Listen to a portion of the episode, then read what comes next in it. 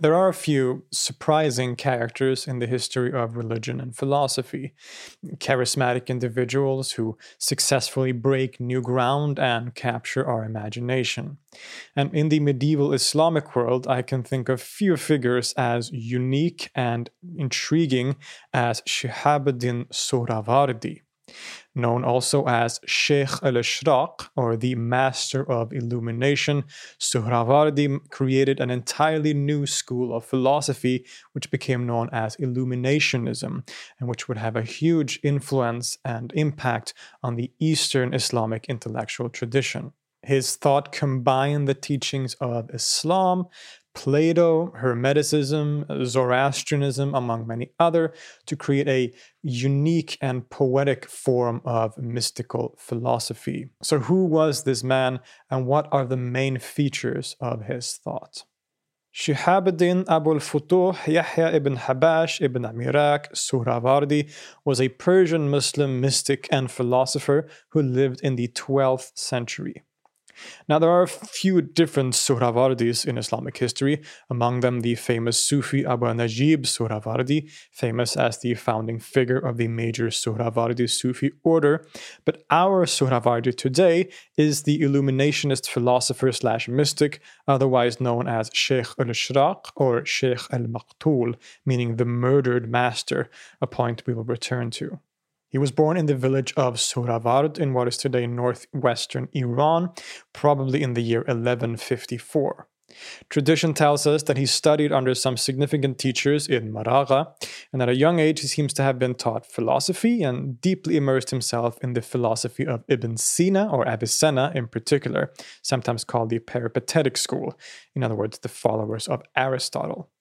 But it also seems clear that he became deeply engaged in Sufism or mysticism, as both of these feature greatly into his Illuminationist thought.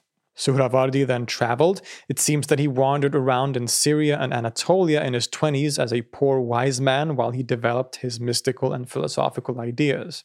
At some point, he distanced himself very clearly from the peripatetic philosophy of Ibn Sina and Aristotle, instead, choosing to develop a teaching of his own, which was a lot more influenced by Plato, Platonism, and what he considered to be some of the ancient forgotten wisdoms like Hermeticism. This, he felt, fit much better with his mystical inclinations and experiences, and he could now work them together into a kind of synthesis. Indeed, Suhrawardi himself tells us that he had a dream where Aristotle appeared to him and explained that the key to knowledge is self consciousness, before praising Plato to the skies and stating that the only Muslim thinkers who had reached the level of Plato were Sufis like Bastami and Sahla Tustari. This, along with an intense mystical experience where Suhrawardi apprehended the Platonic world of forms, led to his shift towards Platonism and a rejection of the Aristotelian teachings, so favored by the school of Ibn Sina. Suhrawardi seems to have made a name for himself pretty early on, as his perhaps natural, it appears or seems that he was actually quite famous already as a Sufi ascetic and mystic, but he really enters the historical record in 1183 when he comes to Aleppo in Syria. As you have probably already gathered, Suhrawardi was quite the character, at once a greatly learned philosopher and also a wandering mystic. Indeed, the scholar John Walbridge tells the story thus, quote, it is said that he entered the city, that is Aleppo, in clothes so shabby that he was mistaken for a donkey driver. He took up residence in a madrasa where the director quickly realized that he was a man of learning and tactfully sent his young son with a gift of decent clothes. Suhrawardi brought out a large gem and told the boy to go to the market and have it priced. The boy came back and reported that the prince governor, a teenage son of Saladin, had bid 30,000 dirhams for it. Suhrawardi then smashed the gem with a rock, telling the boy that he could have had better clothes had he wished. Suhrawardi was clearly a very charismatic individual, deeply devoted to a kind of renunciant lifestyle. There are also stories told of how one day he would wear very shabby clothes, as in this account, but the next day he would wear really beautiful, adorned clothes, like of a king almost, in order to not even get attached to looking like a renunciant, right? So to have renunciant or ascetic clothes in itself could become a kind of uh, ego related attachment. And so he would vary his clothing in order to not get attached to that sort of image also. He also seemed to have been quite famous for his knowledge of the occult sciences. Soon he had become quite close with the prince governor, who was the son of the famous Salah ad-Din, known more widely as Saladin. Indeed, Saladin had just recently conquered the city of Aleppo and was at the height of his power, having dethroned the Fatimid Caliphate in Egypt, which was an Ismaili Shiite dynasty that had ruled for many centuries prior. And as Saladin's teenage son, Al Malik al Zahir, served as a kind of governor in Aleppo at the time, he soon ran into the eccentric Suhrawardi and quickly became his devoted disciple. What happens next isn't entirely clear. Suhrawardi managed to gather a devoted group of followers in Aleppo with whom he shared his mystical practices and philosophical ideas, but he also made some of the establishment and religious scholars uneasy, partly because of his ideas, but also because he started becoming so popular and had a direct connection to political power through being close with the son of Saladin. He was also a writer throughout his life and composed several mystical and philosophical works. He wrote mystical treatises known as the Allegories, but also books dedicated to peripatetic philosophy. Indeed, even though he very clearly distanced himself from many of Ibn Sina's ideas, he still relied on them to a very large degree in his own thought. These philosophical works of Suhrawardi's include Al Talwihat, the Intimations, Al Muqawamat, opposites, and the large al mashari wa al mutarahat, paths and havens. But by far his most major work, the one that represents the most complete exposition of his unique ideas, was written in 1186 and is known as the Hikmat al Ishraq, or the Philosophy of Illumination. This is one of the most important and unique works in the history of the Islamic world and serves as the basis for Suhrawardi's great fame and popularity. But not long after this, he was getting a bit too much attention. Saladin himself was becoming very uneasy about Suhrawardi and his influence over his son. Much like Plato, Suhrawardi seemed to uphold the ideal of a kind of philosopher king, and some of his ideas were quite esoteric. Now, one must remember here that this was a very uneasy time in the Middle East and for Saladin in particular. Not only did he deal very famously with the Christian Crusades, but he had also fought the Fatimid Caliphate very mm, shortly previously. Presenting himself as a champion of Sunni Islam, Saladin was very uneasy about anything related to or that seemed similar to the esoteric Ismaili ideas that the Fatimids had stood for during the previous centuries. This, coupled with the fact that Suhrawardi, with all of these ideas, seemed to hold great influence over his son, led to Saladin taking quite harsh measures. Probably in 1191, Saladin ordered to have Suhrawardi executed. And so it was. Ever since, Suhrawardi has also been known as Sheikh al Maqtul, or the murdered master. His followers dispersed, but his writings survived and would continue to be influential. He was the master of illumination, after all, and his philosophy of illumination made quite an impact on a lot of people. It started a whole new movement of mystical philosophy that would influence later thinkers like Mir Damad, Mullah Sadra, and all the way to people like Ayatollah Khomeini. But what is this philosophy of illumination? What did Suhrawardi teach? Well, to answer this question, we have to dive into that most important of his works, which is called the Philosophy of Illumination, or the Hikmat al Ishraq in Arabic.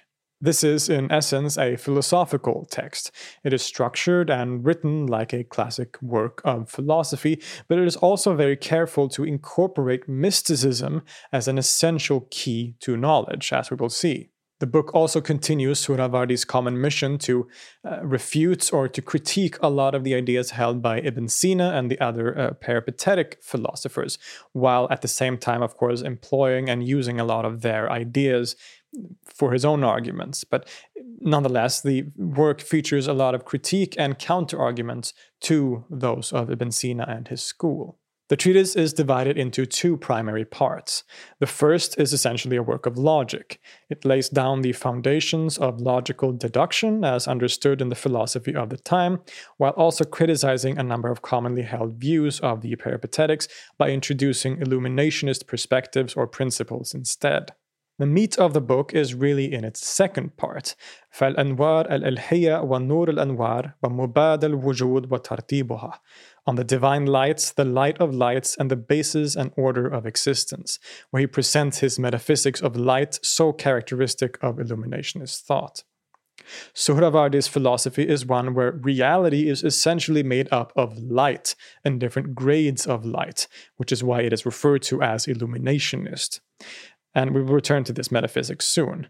But what Suhrawardi does, in a general sense, is to counter the Aristotelian tradition and present a new foundation of authority and knowledge.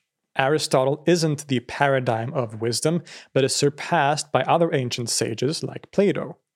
Suhrawardi sees himself as the heir of a wisdom that went back to ancient masters who had been relatively forgotten. He writes himself in the Hikmat al-Ishraq, quote, even though the first teacher, Aristotle, was very great, profound, and insightful, one ought not exaggerate about him so as to disparage his master, that is, Plato. And quote, In all that I have said about the science of lights and that which is and is not based upon it, I have been assisted by those who have traveled the path to God. This science is the very intuition of the inspired and illuminated Plato, the guide and master of philosophy, and of those who came before him from the time of Hermes, the father of philosophers, up to Plato's time, including such mighty pillars of philosophy as Empedocles, Pythagoras, and others. So he traces his authority and teaching to another group of sages, Greek, Egyptian, as well as Indian and Persian, as he refers in other places to Zarathustra and even to the Buddha. But what is this wisdom that these figures embody and which Suhrawardi wants to teach us?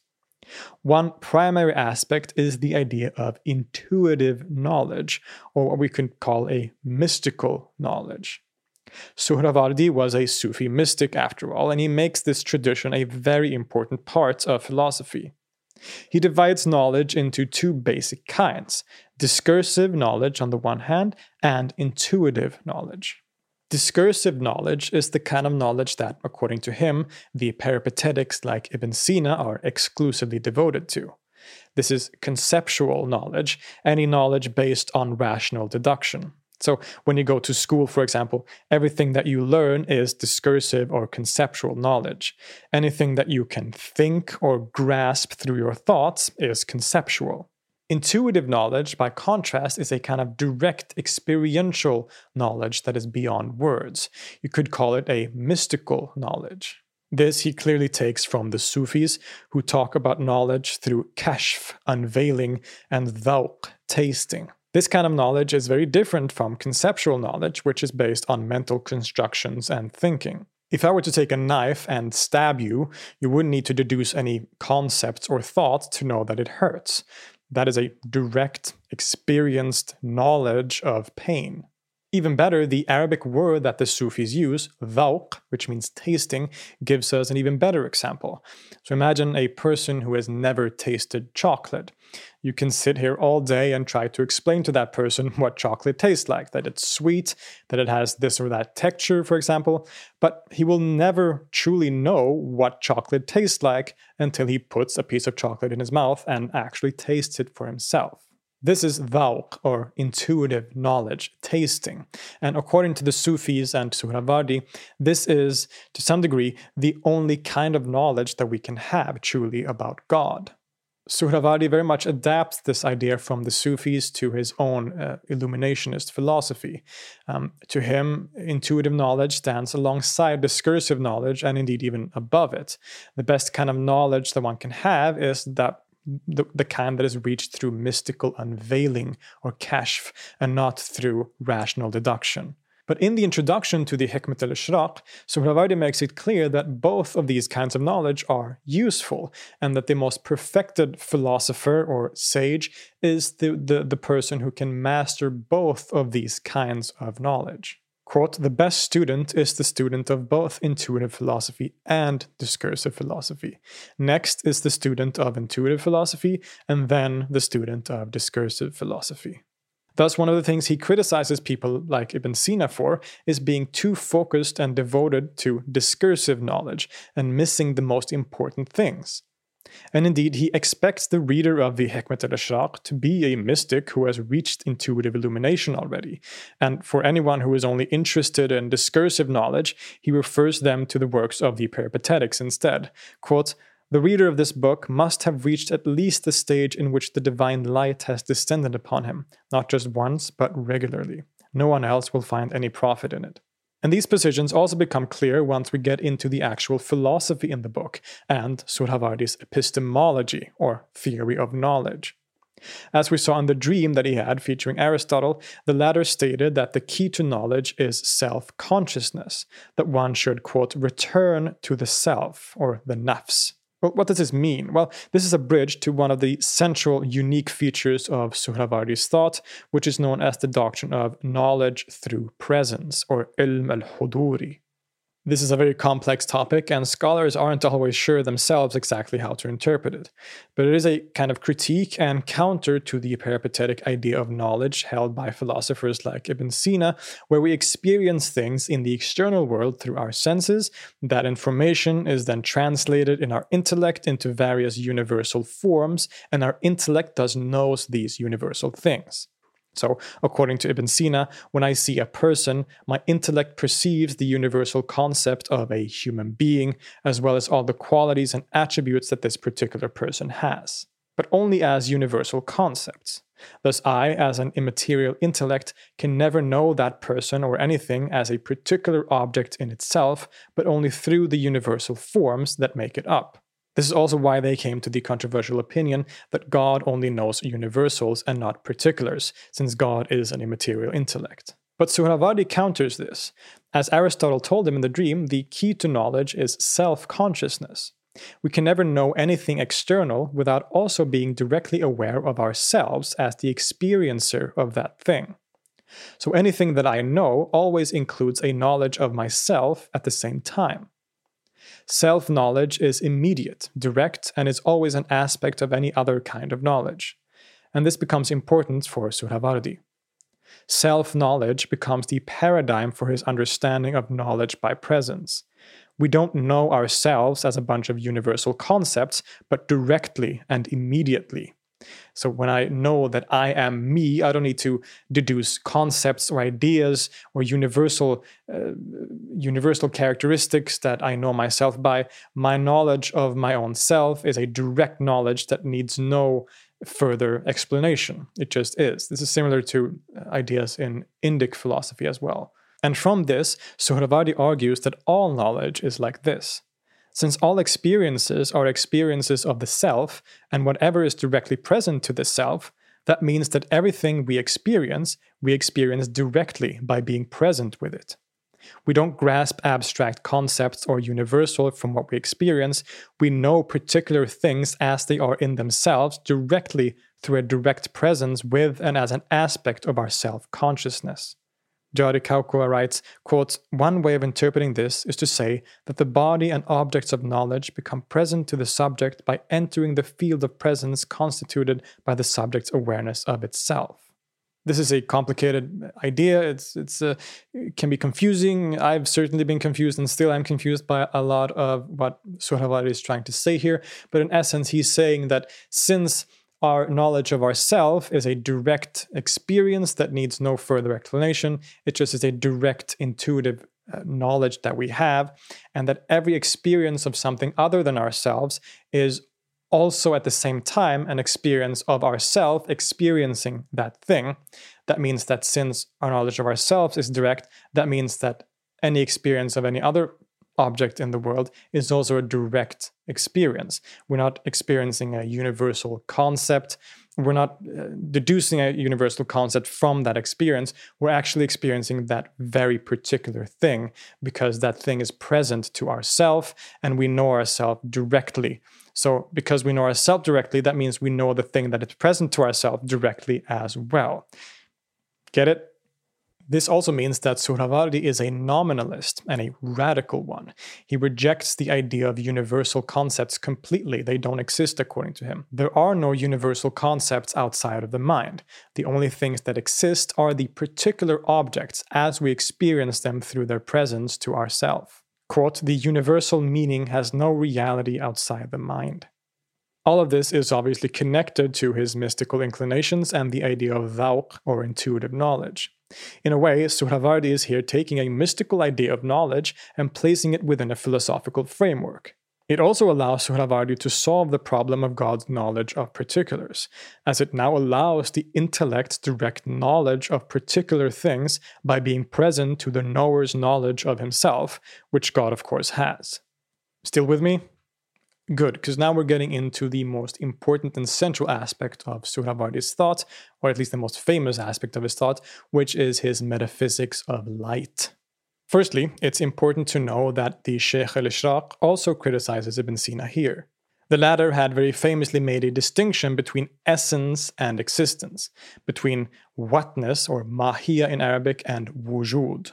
In other words, the difference between what a thing is, its essence, and if it is, which is its existence or wujud, a brilliant move that led the way to many other developments in Islamic philosophy. But Suhrawardi disagrees. Indeed, he argues that just because we can make this distinction in our mind, that doesn't really mean it corresponds to actual reality. He continues by arguing that the only thing that is are the essences of things. To him, existence is only a mental concept that doesn't exist which is sounds paradoxical. What he's saying is that things don't quote have existence. They are only essences or lights that are intellected or known, and it is us that arbitrarily apply the concept of existence upon them. This later position became a huge debate, Suhrawardi's position becoming known as the primacy of essence or the primacy of quiddity, while those who disagreed, like the later philosopher Mullah Sadra, instead held to the primacy of existence. We will return to this discussion at a later date and in a later episode. But what then is it that exists in the world? Well, there's a reason why uh, is known as the Sheikh al Ishraq or the Master of Illumination. This is because the central idea behind his thought is that reality is essentially made up of light and darkness. In the second part of the حكمة الإشراق فالأنوار للحية ونور الأنوار ومبادئ الوجود وترتيبها or on the divine lights, the light of lights and the basis and order of existence. He explains this very fascinating and unique teaching that still inspires thinkers to this day. Light, to Suhrawardi, is that which is most apparent and self-manifesting in the world.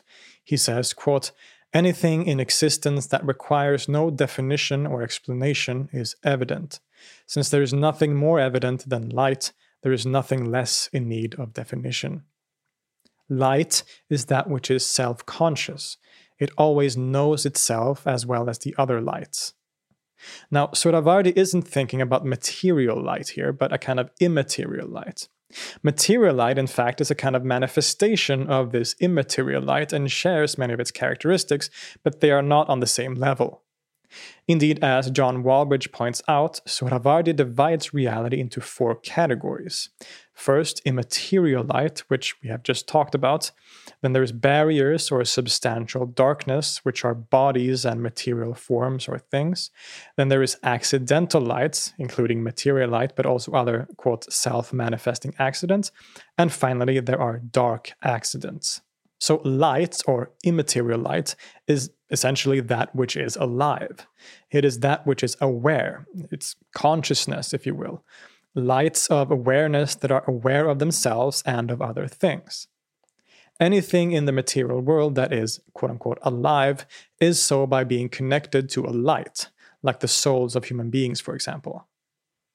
Now, Suhrawardi is clearly showing his influences here and confirms his indebtedness to some of the ancient figures that he mentioned in the introduction. In particular, he shows his Persian cultural identity by adopting the imagery of light and darkness so common in the Zoroastrian tradition, and indeed names even several divine figures of Zoroastrian mythology in the text as representatives of certain abstract concepts but he also remains firmly connected to Islam and the Quran, where he finds inspiration and confirmation in places like the famous light verse, which says that God is the light of the heavens and the earth. Because indeed, in his metaphysics of light, Suhrawardi employs what is essentially a modified version of Neoplatonism. And at the top of this scheme, this hierarchy of lights, lies the first absolute light that is the cause of all other light, the most luminous thing that there is, called the Nur al Anwar, the light of lights. This, to Suhrawardi, is God. God is the absolute light and gives birth to all light that emanates from it.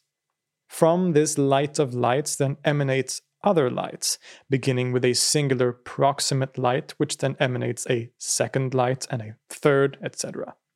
These lights are distinct from each other in a sense. The light of lights is not the same thing as all the other lights, just like the essence of the sun is not the very same thing as its rays, although they are, of course, intimately connected at the same time and make up a kind of continuum. Interestingly, one of the key features of light is that it is self luminous. It illuminates things by its very nature, just like the sun, by its very nature, always shines, at least while it is the sun. This means that it is in the very nature of God as the light of lights to be luminous, in other words, to create things other than itself by emanating or emitting light from itself, like the rays from the sun. Why is this relevant? Well, this means that Suhrawardi follows most of his philosophical predecessors in affirming the eternity of the world. God must, by his very nature as light, always create. It is a necessary aspect of the necessary being, as it were. So there was no time that God wasn't creating the world, especially since he is beyond time. In any case, we then follow this descending order of lights which give birth to each other and eventually result in the different spheres of the heavens, all of which have a dominating light associated with it. The lights thus manifest the material universe, just like the physical lights illuminate objects and allows us to see them all of the universe depends on the immaterial lights to existentiate them by illuminating them, which in this instance means that they become present to their immaterial awareness. Since the lights are both luminous but also depend on the lights above them, they create accidental dark bodies, or material creation. You might notice that when we put it this way, this scheme and the idea of these lights isn't all that different from the peripatetic concept of intellects, which are also kind of consciousnesses that help create the world and are associated with the spheres, etc. And you would be right, but Suhrawardi's lights are also somewhat different and function in different ways. While people like Ibn Sina and Al Farabi imagine that there were 10 different intellects, Suhrawardi, in fact, argues that there are many, many more, thousands upon thousands, perhaps even millions. Also important is that Suhrawardi incorporates the Platonic world of forms into this scheme, which becomes one instance or level of these lights which stands above the material level.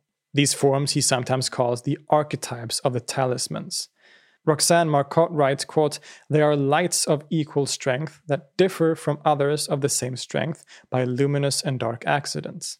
Some of the lights of this horizontal order being the efficient, not the formal causes of natural kinds.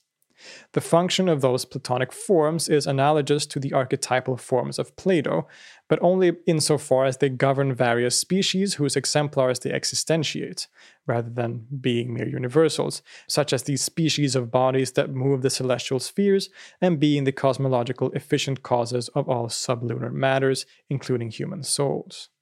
These higher lights or dominating lights dominate over the lower lights right down to the lowest level where the immaterial lights are so weak that they can't create anymore, which is our material world here on Earth. But this also means that our souls, the souls of human beings or other animals, or really anything in the world that is alive in the sense that it is aware of itself and of other things, uh, ultimately descend from this higher world of lights and ultimately from the light of lights itself, or God. All the lights are interconnected in this way. They are all just that, lights, and they differ only in intensity. The light of lights, or God, is the most luminous, and we get more and more dim the further away from this first light of lights we get, our own human souls being among the dimmest of lights. This idea of the gradation of light as an essential component of reality is an idea that later philosophers like Mulla Sadra would really take and run with as he developed his monistic metaphysical ideas of existence. But with Suhrawardi himself, it isn't all that clear. It, it doesn't seem like he is conceiving of this world of lights in a monistic way as a single light that is just um, just differs in its intensity and gradation in that sense. It seems that Suhrawardi means that there are many different lights interconnected lights of course but that they, they are separated right so that there's there isn't a complete continuum between god and my soul for example. They are separated even though they are very strongly interconnected and are, is made up of the same stuff which is light but my light is significantly dimmer than the sort of eternally luminous light of lights there is some disagreement among scholars about how these things should be understood, especially since so many later interpreters like Mulla Sadra did view this idea in a kind of monistic way. Now remember, one of the defining features of light, as understood by Suhrawardi, is that it is self-luminous, that it understands itself, it knows itself, and it also knows other lights directly through their presence to the to this, the light of the self. And this also includes God. In other words, we all, as immaterial lights, eh, in terms of our souls, we have and can have a direct knowledge of God, since God is directly present to the light that is our self. The human side of Suhrawardi's thought thus becomes clear here. We, as humans, are really immaterial lights, and our bodies are not. He doesn't really have a world or body negating attitude on the level of, say, the Gnostics, for example. But to Suhrawardi, the human being is to turn away from this physical body and instead realize his true self as this material light.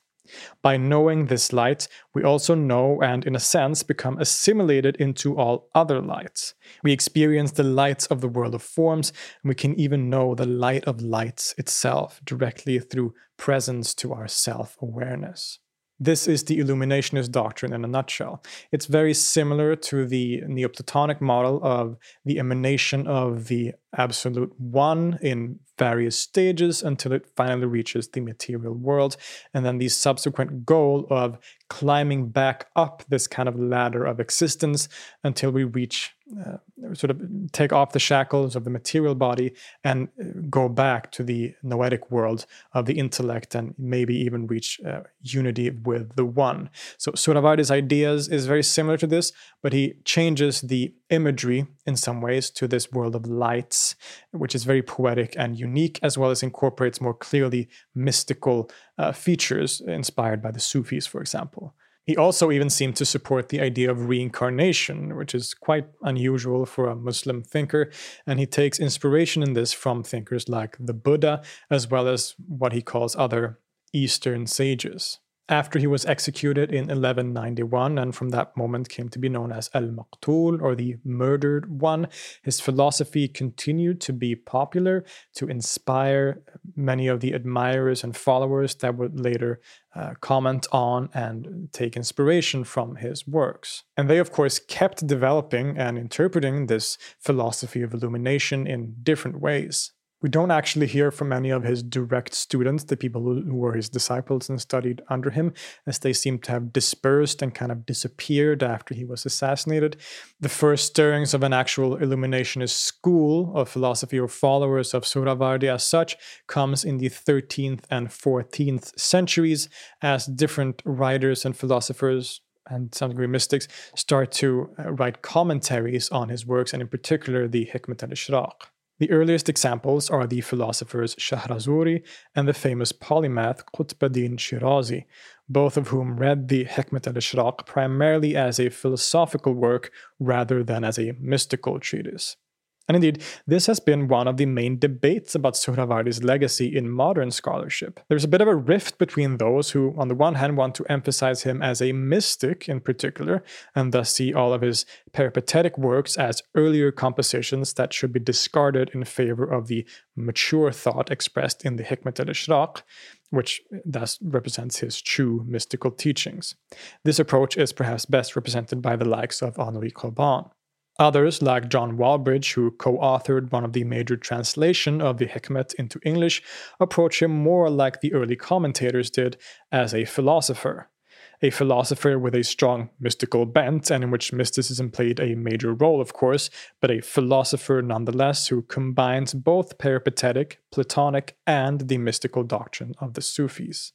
In any case, there's no denying that Suhrawardi is not only one of the most interesting thinkers in all of Islamic history, but also one of the most influential, especially in the eastern lands of the Islamic world, in places like Persia and India. He was enormously influential. In the revival of philosophical flourishing that took place in Safavid Iran, what is often called the quote, School of Isfahan, Suhrawardi played a major role. Philosophers there, like Mir Damad, made the philosophy of illumination a central part of his philosophy. And indeed, in the same context appears what is perhaps the most significant philosopher in the Islamic world after Ibn Sina, Sadruddin Shirazi, more commonly known as Mulla Sadra, who, in his transcendent philosophy, would adopt ideas from Suhrawardi, Ibn Arabi, and Ibn Sina to create a philosophy that has become a standard to this day, being a major influence on uh, most people or thinkers in the Eastern Islamic world, even people like Ayatollah Khomeini and many others. Thus is the vast legacy of Suhrawardi.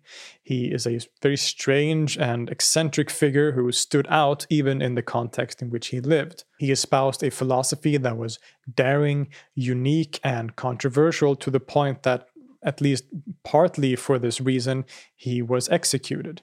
But in spite of this, those ideas, especially as they are expressed in the Hikmat al Ishraq, or the philosophy of illumination, has been so successful that it inspires and influences major thinkers even to this very day. He may be the murdered one, but Suhrawardi has never really died. I'll see you next time.